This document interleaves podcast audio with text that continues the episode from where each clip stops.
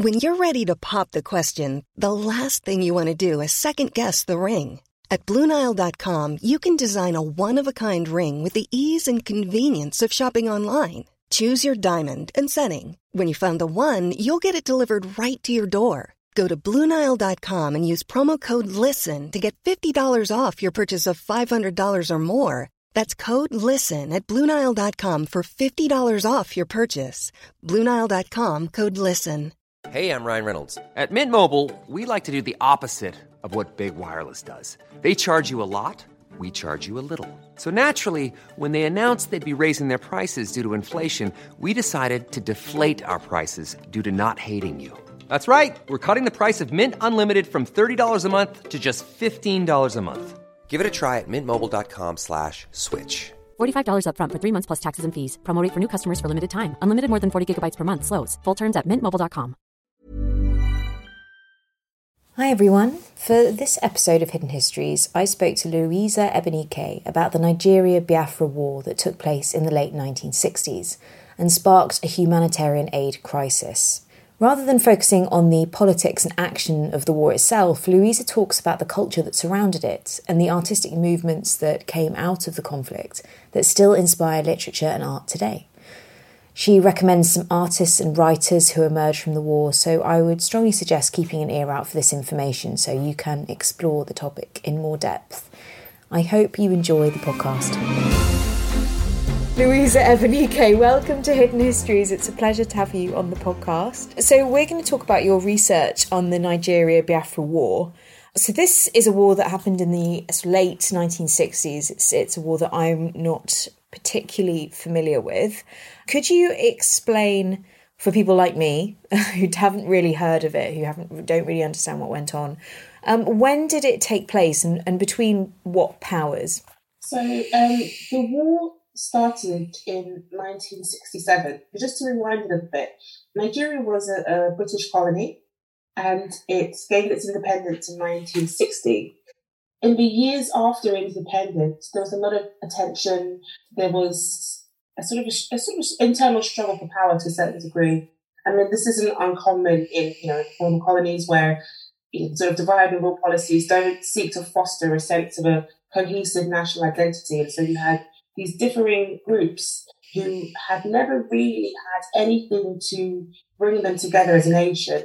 And so the moments of unity that you saw were, were mainly in the anti-colonial struggle. And of course, once independence was granted, there was very little to, to bring them together. They'd been governed as separate protectorates, the Northern and Southern Protectorate, for, for a significant amount of time. And so there was sort of very little sort of cohesion. And so there was this internal struggle for power and also for just a kind of, there was sort of a, lack of a collective sense of, of what Nigeria was, who they were as a people. And so tensions was sort of bubbling up. And in 1966, there was a, a military coup, which was followed by a counter coup. The reporting of it, particularly in Britain actually, presented it as a sort of takeover by the um, the Igbo people from, from the southeastern part of the nation, and so that fed into existing tensions. And so a series of um, massacres took place in, in, in northern Nigeria, um, targeting Igbo people who then fled to the, the southeast, which is where their homeland is. And a series of negotiations took place, which ultimately failed. And uh, the people of the southeast, stating that they no longer felt safe in Nigeria, declared uh, Biafra an independent state. Nigeria responded initially with police action, but then it escalated into, a full blown war, which was fought until 1970 when Biafra essentially collapsed and, and, and rejoined Nigeria. Gosh, it went on for actually quite a long period of time. It um, did, yeah. And I imagine caused considerable damage and it became a humanitarian crisis. Am I am I right in saying that? It did. I mean, it was essentially um, Biafra wasn't planned. As soon as establishing a new nation and, and all that goes into it, there wasn't a sort of military ready to fight. It was the military initially consisted of members of the Nigerian military who were from the southeast during that period of killings, during the pogroms, uh, military men were targeted. Um, so those that were able to survive and make it back, military men were targeted alongside civilians, but there was also sort of quote unquote cleansing mm. of the of the military. And so those who made it to Biafra then sort of formed a military, but it ultimately ended up conscripting citizens because there weren't enough people to fight, there weren't enough guns to, to fight with. So it, people weren't prepared, but, but probably even more so in terms of starvation, because, you know, again, there wasn't adequate food supplies. And as the war progressed, Biafra lost territory. And so it became sort of more densely populated. And the nation lost its seaports and it was blockaded by Nigeria. So food struggled to get in, you know, aid struggled to get in. And so actually the vast loss of life came through starvation and starvation related illnesses and, and massively affected the very, very young. So you see these images of children with, with kwashiorkor bellies, um, starving, and, and also the very old, older people who were already you know, more vulnerable. And so there was an immense loss of life. Mm. It's awful. I, I, mean, how did people how did people channel their um, distress? I mean, you've been working a lot um, into the um, artistic and literary representations of this. So we're going to go on to talk about how it's memorialized, but how what about at the time? How were people producing art and literature which you can look at to understand the level of suffering that was going on? There, there was. I mean, I suppose I suppose one thing to remember is that that even within times of conflict, there are moments of, of quiet. So it's not, it wouldn't sort of be relentless, you know, hour by hour. Mm. And what I find particularly interesting about Biafra was there was a conscious engagement with the nation's artists to actually um, produce and engage and also to sort of come up with a collective vision for the nation. So, so for example, a writer like Chinua Achebe was was enlisted along with other intellectuals and scholars to to write um, this document, um, the Ahiara Declaration, which was essentially Biafra's articulation of itself. So, so part of that document would speak to the value and the importance of the arts in Biafra. So it was trying to carve out and articulate a vision of itself, and the arts was central to that. And so you had a number of writers who were active in writing during the war. Achebe published some creative works during the war. You had artists like Obiora Udechukwu, who were part of the propaganda unit, who actually uh, used their art to create images that would circulate to uh, to express the you know, the Biafran experience and to make people aware of what was happening in Biafra. So they were enlisting their, their artistic skills to actually try and ways raise awareness and make the wider world pay attention. And, and it's worth mentioning that during this period that the Nigeria Biafra War was being fought, the Vietnam War was being fought. So most of the world's attention was there. And so there was a, so the artists were really important in actually trying to make the world see and recognize and understand what was going on in in Biafra. Okay, so yeah, I, was wondering if if art at this point in literature was um, an act took a very activist role, and that so did was that successful in in um, attracting the attention of the global media? So I think by 1968, um, the summer of 1968, there were it was increased uh, increased um, presence or awareness of what was happening in Biafra around the world and the international press did cover it. And I think it was the, the first time that, that this kind of conflict was covered by the international press. And the images of, of you know, young children with kwashiorkor bellies and starving children shocked the world. And actually, you know, this, this idea of sort of starving people in Africa actually has its roots in the Nigeria Biafra War. Oh. So ah. those images shocked the world and um, and did did help bring attention to what was going on. But interestingly, the way that Biafra seems to have been remembered, you know, if, I if I sort of talk to, to people old enough to remember the coverage, people tend to remember the war as a famine as opposed to a war because of those stark images of starvation. Mm. And so that seemed to be what got the world's attention. But but in terms of sort of the lasting memory or understanding of, of that war, it seems to have shifted more to the, the you know, I guess starvation as a weapon of war, but more on the front of starvation and famine as opposed to the conflict itself and, and sort of what happens to bring about that conflict. That's interesting. So the image of starvation, that very potent and powerful and common image of of people starving and suffering, especially children who are emaciated and um, have distorted stomachs, etc. That has its roots in the Nigerian Biafra War. Yeah. Oh, yeah. that's first. I didn't know that. That's amazing, because that's obviously an image that's perpetuated for charitable purposes all the time. So that's it's interesting that it started there. Yeah, and there was multiple charities like Caritas there. I know um, uh, CAFOD was another charity that was was was raising funds, and part of their awareness raising and, and sort of essentially marketing, part of their attempts at generating funds for, for, for those that, that were suffering during this conflict was to emphasize the starving children in Africa. Yeah. And so that's sort of where, you know, in terms of charities and, and, and the way that uh, many charities raising funds for Africa have framed their campaigns. Um, Médecins Sans Frontières is another charity that emerged out of the Nigeria Biafra War. It emerged because uh, many doctors who were part of the French Red Cross were not happy with how, you know, how humanitarian assistance was actually implemented. And so formed that organization out of lessons learned from the Nigeria Biafra War. Mm. So actually a lot of the landscape of, of this fundraising, of awareness raising that, that thinks about Africa, again, had its roots in, in this conflict and shaped the way that uh, charities spoke about Africa. So, at what point did did the Western superpowers get involved, and what what did they achieve or not achieve?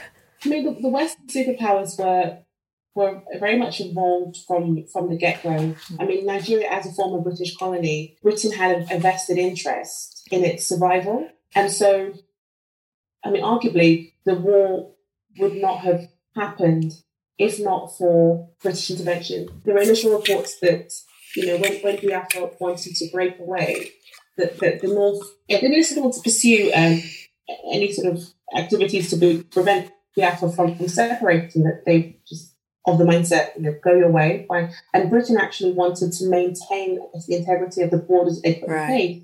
In part, I think, because um, Biafra also included the oil producing region of, of Nigeria. And so again, there were economic interests really, and, and Britain backed Nigeria and helped to arm Nigeria. So, so there wouldn't necessarily have been the, the support, the necessary support, material support for the war had had Britain not intervened. And then if you think about of wider politics of the region, I mean, although France didn't come out in support of, of Biafra in a, in a very sort of visible and overt way, it was offering some some support to Biafra. Because again, for, for France, a, a weaker Nigeria would benefit France because French France also had interest in the region, you know, having many colonies and former colonies in, in the western part of Africa. So there was, so there was sort of almost like, I guess Western superpowers were, were thinking about their own interests within this conflict and acted accordingly based on where their interests lay. Mm, that doesn't sound familiar at all. it's, like, it's not that they've done that ever. Anyway, so what were the lasting effects of the war and how were they how were they initially commemorated i mean uh, so the, the war. I, I, should I should go back and say that the the war was eventually won by by Nigeria. They were the sort of victors of this of this conflict. What was the effect on the people and, and the and the the output, the creative output of people, and how was this period of conflict and suffering um, memorialized? So Biafra fell in 1970. In the 70s in Nigeria, there was an oil boom you know, it was a sort of prosperous time. There was a kind, it was kind of strange sentiment. Um, when the war ended, people were fatigued, people were tired, people had lived, you know, extraordinarily difficult lives over the last three years. In the bank accounts of, you know, people from the southeast, the bank, the Nigerian bank accounts were emptied, and they were given twenty pounds at most. And so there was a lot that was lost. So lives, businesses, homes, you know, those that returned to their houses, their houses also might have had, you know, furniture stripped, mm. given away. So people really lost everything. And there was a sort of official message in Nigeria, no, no victor, no vanquished. That was the idea that almost we draw a line and move on. But of course, people were carrying immense trauma with them. And so there was this sense of, okay, the 1970s, you know, we can build back, you know, we, we can't dwell, we survived. And so there was a general approach taken to just look forward. And then, of course, you know, you still have the same uh, government in place, the same military government in place. So there wasn't the space to really reflect, to commemorate.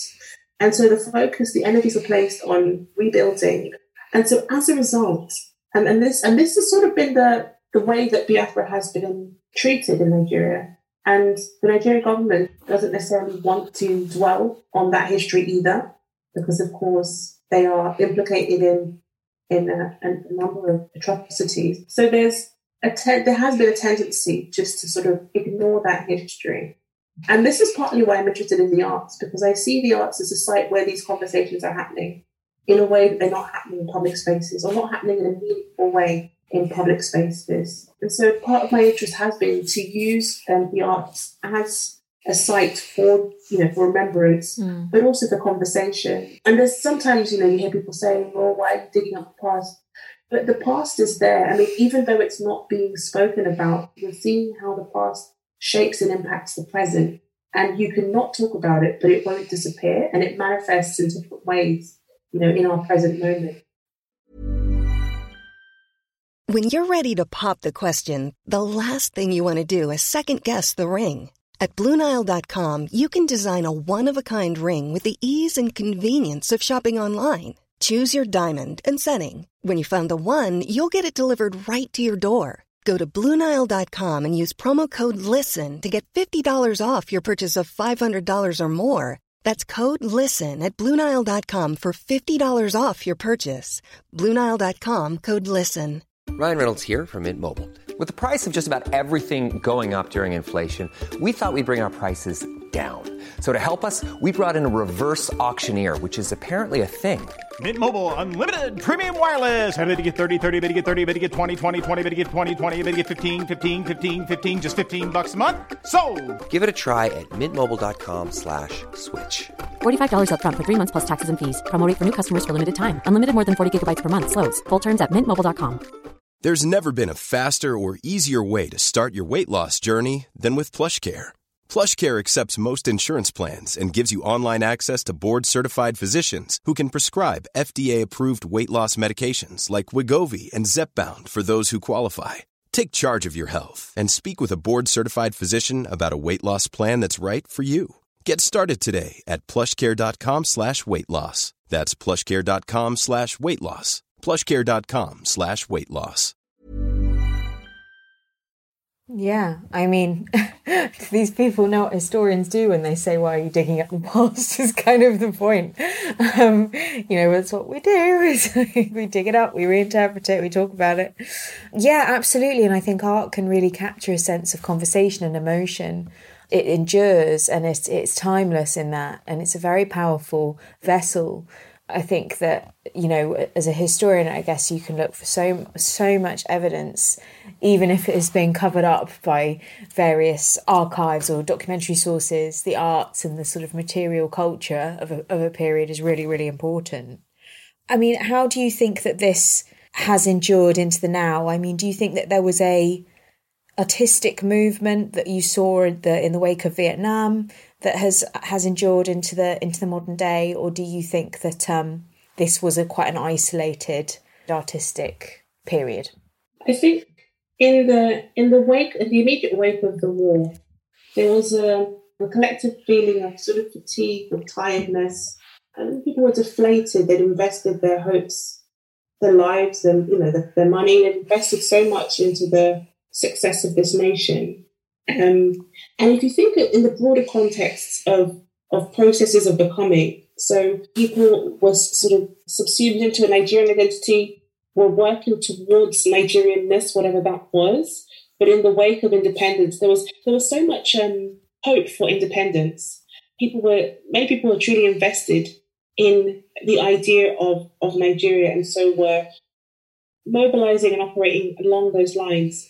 Then, of course, as things deteriorated, Biafra became an independent nation, and people then galvanized around a sort of Biafranness and tried to articulate what that looked like. And with the fall of Biafra, you know, we're now reintegrated into sort of into Nigeria. So it's, it's over the course of about 10 years or so, there were so many shifts in in um, you know, in national identity and, and ideas of belonging and sense of self. And I think the arts became an important site for inquiry. And so there was a, a tendency, actually across the humanities, to try to ground themselves in an enduring identity or in an enduring sense of place and space. And so, for amongst the Igbo scholars and artists, particularly, there was a kind of return to a sense of return. So, so amongst creative writers, there was a sort of return to writing Igbo language literature.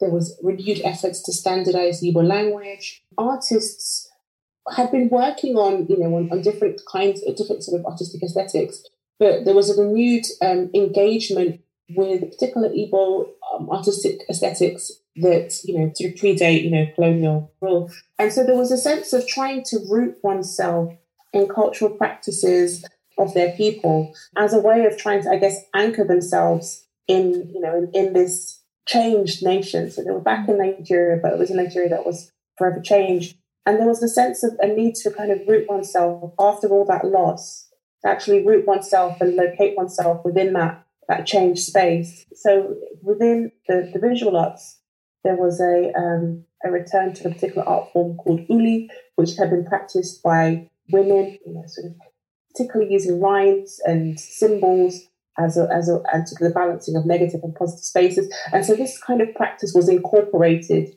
into more contemporary artistic practice as a way of again reconnection and rootedness to root oneself in mm. in, in these kinds of traditions. Yeah, it's like forging a sense of identity that really that, that, there's not been an opportunity to do that since the independence. So you know, you go straight from independence to this war, and then finally there's this opportunity to create some kind of identity through artistic license. So just to add to what to what you've said, and, and I mean, of course, we're, we're speaking about the Nigeria Biafra War, but of course, colonialism itself was a major disruptor mm. and was a very traumatic event. And so these kinds of inquiries had already begun this sense of trying to navigate and negotiate the space and again locate yourself within your traditions. But it was it was done in a different way prior to the war. So prior to the war it was a sense of coming to terms with this entity that was nigeria this imposition that was nigeria in many ways. And the, the, the changing cultural space landscape you know that was grappling with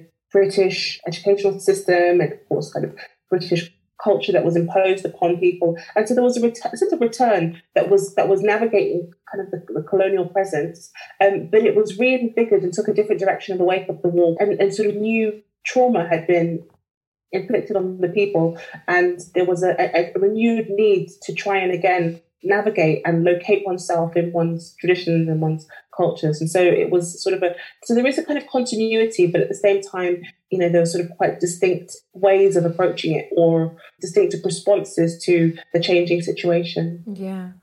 So I, for one, and I'm sure other people who are listening to this would, would love to to know where where we can look at some of the some of these artistic outputs and through literature as well. I mean, can you recommend any artists to look at in particular that would encapsulate the experience of the Nigerian Biafra War? Yeah, so in terms of um, visual arts, I mean, probably the most prolific uh, visual artist to have engaged the war was someone I mentioned earlier, Obiora Udechukwu, who, you know, who, who in the wake of the war kept sort of returning to it. I mean, you can see the lasting impact it has had on him in that it worked for decades after, continue to return and to sort of digest and try to make sense of, of, of the war through, through his practice. Another artist would be Uche Okeke, who was an important figure in um, in the sort of reimagining and, kind of questions of return. And so he spearheaded an artistic movement at the School of Arts at the University of Nigeria, Nsukka, which very much rooted this artistic practice in Uli, as I mentioned previously. In terms of, of writers, I mean, somebody I haven't mentioned but it's important to mention is, is Christopher Okigbo, who was a poet, you know, one of Africa's most promising and celebrated modernist poets, who during the war decided that he was going to fight for the Biafran cause and, and, and lost his life in the battlefield and probably became, you know, Biafra's most high profile casualty. But writers like Chinua Achebe, Flora Nwapa, Buchi Emecheta, and then more recently Chimamanda Ngozi Adichie have been writing this war story. And I think it's also quite significant that it's not just the generation who lived through the war who are writing this war story, but those born after it. It has also shaped their realities, even though they didn't have direct experience of it. That trauma still sits within families and communities. And so this is part of what I'm interested in is is how, you know, younger writers are still returning to this question of the war because it's still its effects can still be felt, you know, whether it's within the intimacy of their immediate families or their wider communities. Mm. So that artistic output is still it, it endures even now. It does. Mm. Louisa, thank you so much for coming on the podcast. That was fascinating. And I know you've already had, it's early, but you've already had a really long day. So I really appreciate that you managed to maintain your um, your trail of thought throughout the process. My pleasure. Thank you so much for inviting me on. It's been really nice talking to you.